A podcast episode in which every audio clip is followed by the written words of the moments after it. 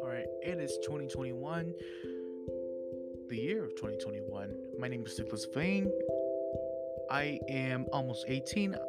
I am three weeks from being 18, I believe. I don't know it's the last week of February, and this is the last day of January. But 2020, 2021 has been a pretty wild year. There's been a lot happening in the political party, but I have no interest in that. At the end of the last school year, which is the beginning of 2020, COVID 19 hit pretty hard. We were sent home for the last quarter of school, and it never felt as though we'd ever come back from that. Despite that, everyone continued living on with their lives. I, for one, got my first job during all this mess, and everything was pretty new.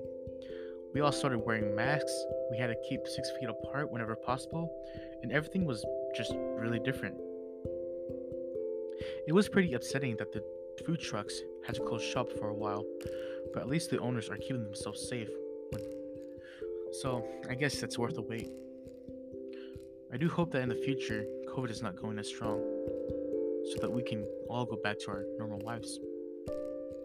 The pandemic has done a lot on us mentally. It's at the point where human contact is needed for one to feel better. I know for sure I am at that point, but with all this happening, there really isn't no change to my lifestyle. I did not go anywhere and was fine with just staying home. Okay, I lied. I just I wanted to do everything. Once school started, I saw my friends and I just I don't know, I guess everything like just meeting seeing them again was the last last push I needed and it just made me miss them even more that I just wanted to do everything everything possible that I could do with them. And I just realized how much I missed them. I'm ready for everything to die down. I'm ready to live normally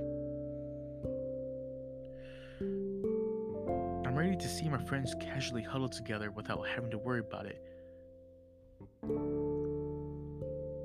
It's been really tough here. Whenever everything is not as severe,